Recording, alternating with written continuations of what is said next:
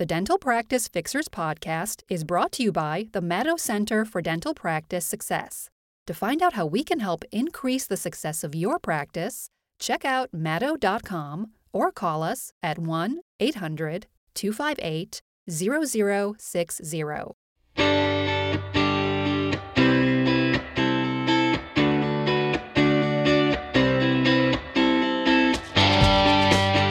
Janice steals your patient list because she says she wants to stay in touch with them. Wow! How many red flags can we wave at once here? Well, we're about to find out. on today's episode of the Dental Practice Fixers podcast. Thanks so much for being here. I'm Dr. Richard Madow, co founder of the Madow Center for Dental Practice Success. And I'm your host on the podcast today. And wow, we've got a great great question from a listener, and then a great answer from one of our favorite, favorite, favorite dental people. I was going to say dental resources. Can you call a person a resource? I guess you can. Well, why not? She is absolutely one of our favorite dental resources and dental people. We're going to get to that in a second, along with a couple mystery shopper calls. But first, I just want to let you know that I bought a new car well, who the heck cares that I bought a new car? I'm not that into buying new cars. I don't really like to spend that much money. I kind of would rather save money and do more fun things. But um, after well over 100,000 miles, my old Rover finally bit the dust and it was time for a new car. So, why am I telling you this? I'm telling you this because I got this car for free with the money I saved by using STAX by Fattmerchant for all of our credit card processing at the Madow Center. Why? Because they don't charge an overage percentage. Like everybody else charges a percentage every time you go to process a credit card payment. STAX by Fattmerchant doesn't do that. It's just a low, flat monthly fee. So you got to check it out. Go to madow.com slash save, M-A-D-O-W dot com slash s-a-v-e and they'll even do your first month of processing for just five bucks. Same cost as a five dollar foot long at subway. I don't know whatever. It's the great and you know what? They'll, they'll chat with you and look at your practice data and if it's not a good fit for you they'll let you know. Although i'm pretty much promising you it will be. So go ahead it goes on autopilot. Their um, electronic interfaces whatever you want to call them their tech is great you will never look back and you'll save money every single month, just like we do at the Madow Center. So go to madow.com slash save. Okay, we have a question from a podcast listener, and I'm just going to read it, read it right out. It says, if you stay in business long enough, you experience a lot of stuff. Ooh, isn't that the truth? This is a new one on me. My dental hygienist of 21 years duration retired last week. She is moving out of state and going to collect her government check. But I just heard that she has taken a bunch of patients' phone numbers to keep in touch. That's in quotes, keep in touch. This really bothers me, and I believe that while being unprofessional, it may be a violation of HIPAA. It's not malicious, but a misplaced feeling that she had these great relationships with folks who she saw for two hours a year. Is this legally wrong? Do I need to get an attorney to get her to not call these people? Can you ask Laney Kay about it? I really think it's odd. If you use this in your podcast, please do not mention my name. Thanks. Okay, we will not mention your name. We'll just call you frustrated dentist. I don't know. Every dentist is frustrated, so we won't mention your name at all. But interestingly, you you did mention the name of Laney Kay, and Laney Kay is just an incredible person. She is an attorney. Her husband Ken is a dentist, and she is our go-to expert on HIPAA issues, OSHA issues, all these great kinds of things. And she's just so willing to help people out. So, um, as you suggested, Dr. Frustrated, I did run this question by Laney. But first, I asked you um, did this hygienist actually ask the patients for permission? And the answer was no. She just kind of went through the uh, database and started collecting names and personal information. Wow. So here's what Laney has to say. She says, Technically, that is a HIPAA issue. You cannot use any patient information for personal use. If she wanted to stay in touch with these people and personally ask them for their phone numbers to stay in touch, and the patients gave her the numbers, that's different. Looking them up in the computer is using patient information for personal use. As someone who has been in business for 21 years, she should understand that if he points it out. If they're truly people she's become friendly with and she just wants to send them a Christmas card, it's probably not an issue. But if she pissed one of them off and a patient complained, the doc could have an issue. What if she used the patient names to try to sell them something like high end toothbrushes or Mary Kay? Potentially, that could be construed as distributing patient names so they can be marketed without authorization, and that could be a problem. If she really wants these patients' phone numbers just so she can stay in touch, and that was her only reason, she probably didn't think about it being a problem. In that case, if he explained it to her, she should be mortified and should try to fix this. If that's the case, the doc could offer to let her send the front desk folks a bunch of notes for these patients that says she's retiring and would like to stay in touch and ask them to contact her at her cell number so she can add them to her contacts. Great suggestion. As these patients come in, the front desk folks hand them the card with their name on it, and the patient can contact her if they want. My guess is most won't, but whatever. Then there's no issue because it's the patient's choice. However, if she's giving him a bunch of grief and he asks her to get rid of the numbers, it wouldn't be a bad idea to have a lawyer send her a letter telling her that she is not allowed to use information from the office for personal reasons. She didn't get his permission of the or the patient's permission and for her to please destroy the numbers and not use them because it could be a HIPAA violation. The next question would be would that then be a reportable breach? If she refuses to destroy it, information is in the hands of a person that didn't get it for treatment purposes slash office operations slash payment purposes. So that could technically be considered a breach. On the other hand, if she didn't realize the implications and immediately destroy the information, and at the time she got the information, she was a healthcare worker who has a duty to protect patient information, was it really a breach issue? Honestly, I don't know the answer. That's an ask a real lawyer because money could be involved question.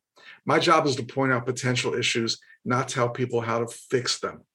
Hard, hard, XXOO, Laney. Wow, that's a great answer. I'm going to do the TLDR. It was a HIPAA violation and tell this person she has to destroy that information right away.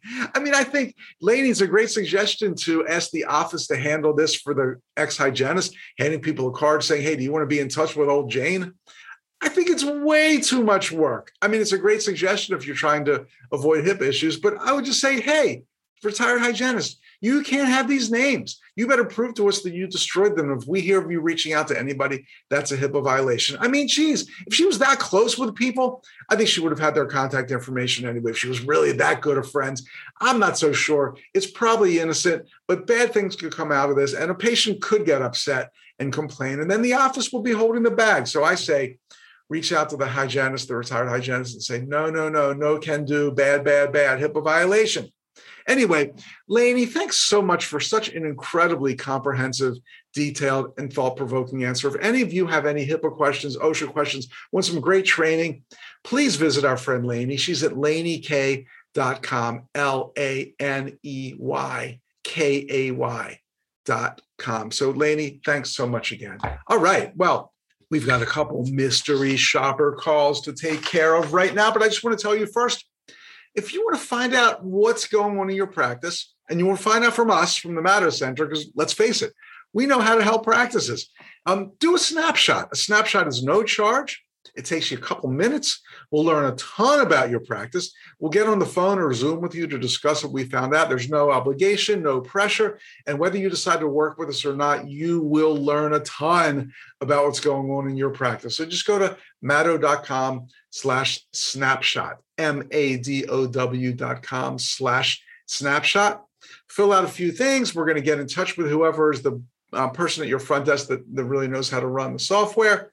We'll do the snapshot again. It'll take you a minute. You'll learn a ton. And we'll get on the phone with you and chat about it. No pressure, no obligation. Of course, we'd love to work with you, but if it's, you know, there's no there's no pressure to. Um, or if you want to just find out directly what it's like to work with us, you can even send me an email, rich, R-I-C-H at madow.com. Ask any question you like. I'll be here for you because I love our podcast listeners and we want to help you as much as we can. Okay, let's move on to our mystery shopper calls. We got two of them for you this week. And um, we start with a pretty simple premise a patient is missing a tooth and they feel they need a dental implant. And they just ask the basic question how much does that cost? Now, whether your practice places the implants or not, this is a great potential patient. So let's see how these offices handle it. All right. Please press 1 to continue. Thank you. Dr. office. This is Julie. How may I help you? Oh yeah, I'm I'm missing a tooth, and I've heard about dental implants. Do you do dental implants there? Uh, no, sir, we don't. Uh, usually, those are placed by an oral surgeon or a periodontist, and then we do the cr- final crown here. Hmm. Okay. So I need to find an oral surgeon or periodontist. Uh, yes, sir. Uh, the one that we usually recommend to is Dr. Hmm. Okay. Well, thank you so much. So, I mean, you can see us first, but um, what I mean, you would be seeing us for us to send you there. So, honestly, to save money, it's an easier step just to go straight to them and then uh, and then come here or wherever after. hmm Sounds like it. Sounds like it. Okay. Oh, thank you so much. All right. All right. Yes, sir. Bye. Bye. Bye bye. Holy moly, horrible at best. So many things went wrong in this call. We're going to save you money without ever doing an exam and send you right to an oral surgeon. Now, look, an oral surgeon is not just going to do an implant without knowing more. And cer- certainly something that they will want to know is who is your general dentist? I mean, an oral surgeon can't just do an implant and send you off into the wild blue yonder. They have to know that this is going to be taken care of. So you need a general dentist. I mean, that's the first step. And, and again, how does this practice know that this patient needs an implant? Just because a patient calls and says, I'm missing a tooth, I need an implant, that doesn't mean they need an implant. There could be a million different scenarios, uh, reasons why an implant's not indicated here, or why uh, they need other treatment, periotherapy, whatever it is, before an implant is placed. So you have to see this patient first. Saying we're going to save you money and send you right to an oral surgeon is not only bad for the practice, it's 100% wrong for the patient. Oh man, what an opportunity. We'd love to see you first. Let's do an examination and make sure that an implant's the proper treatment. Many times it's not. If you want to go with the save you money thing, maybe we can even save you money if we see you first. So come on in. They got no contact information, no nothing. Send this patient off into the wild blue yonder. Oh, this was just handled horribly, horrendously. Get the patient in for an examination. I don't even care if it's a no charge consult. Get them into your practice so you know what you're talking about. I mean, what are the odds that this patient just needed an implant and then an abutment and a crown? Very, very, very slim. So not only was this bad for the practice, it was absolutely the wrong thing for the patient. Okay, let's try this again. Same question, different office. If I think I might need a dental implant, do you do dental implants there? Um, yes, we do. Great. And how much you- does it? u- Oh, go ahead. Have you seen uh before? No. No. No. Okay. hmm How, how much does it usually cost to get one? Okay. Can I put you on a brief hold? Sure. Okay.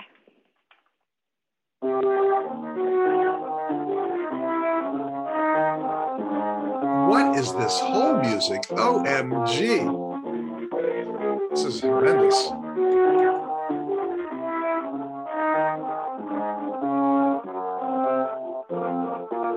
I got to say, though, it's better to have this than have nothing. I think when, well, first of all, hold is bad. I, I don't know that she ever should have put me on hold.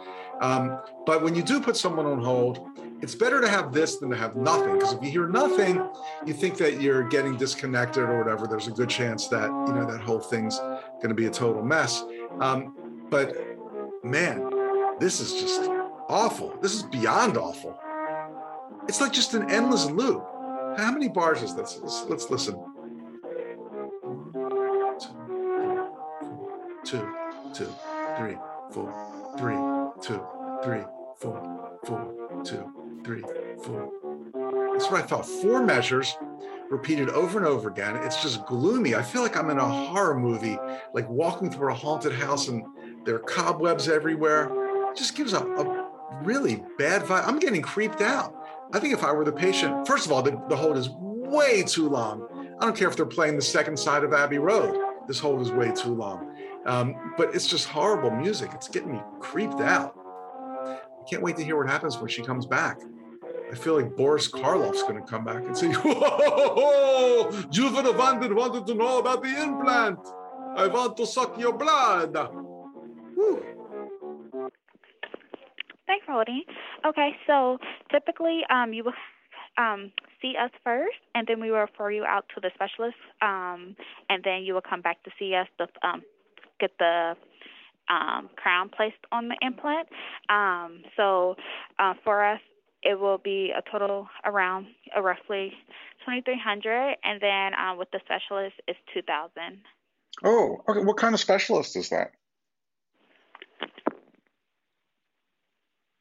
the periodontist. Hmm.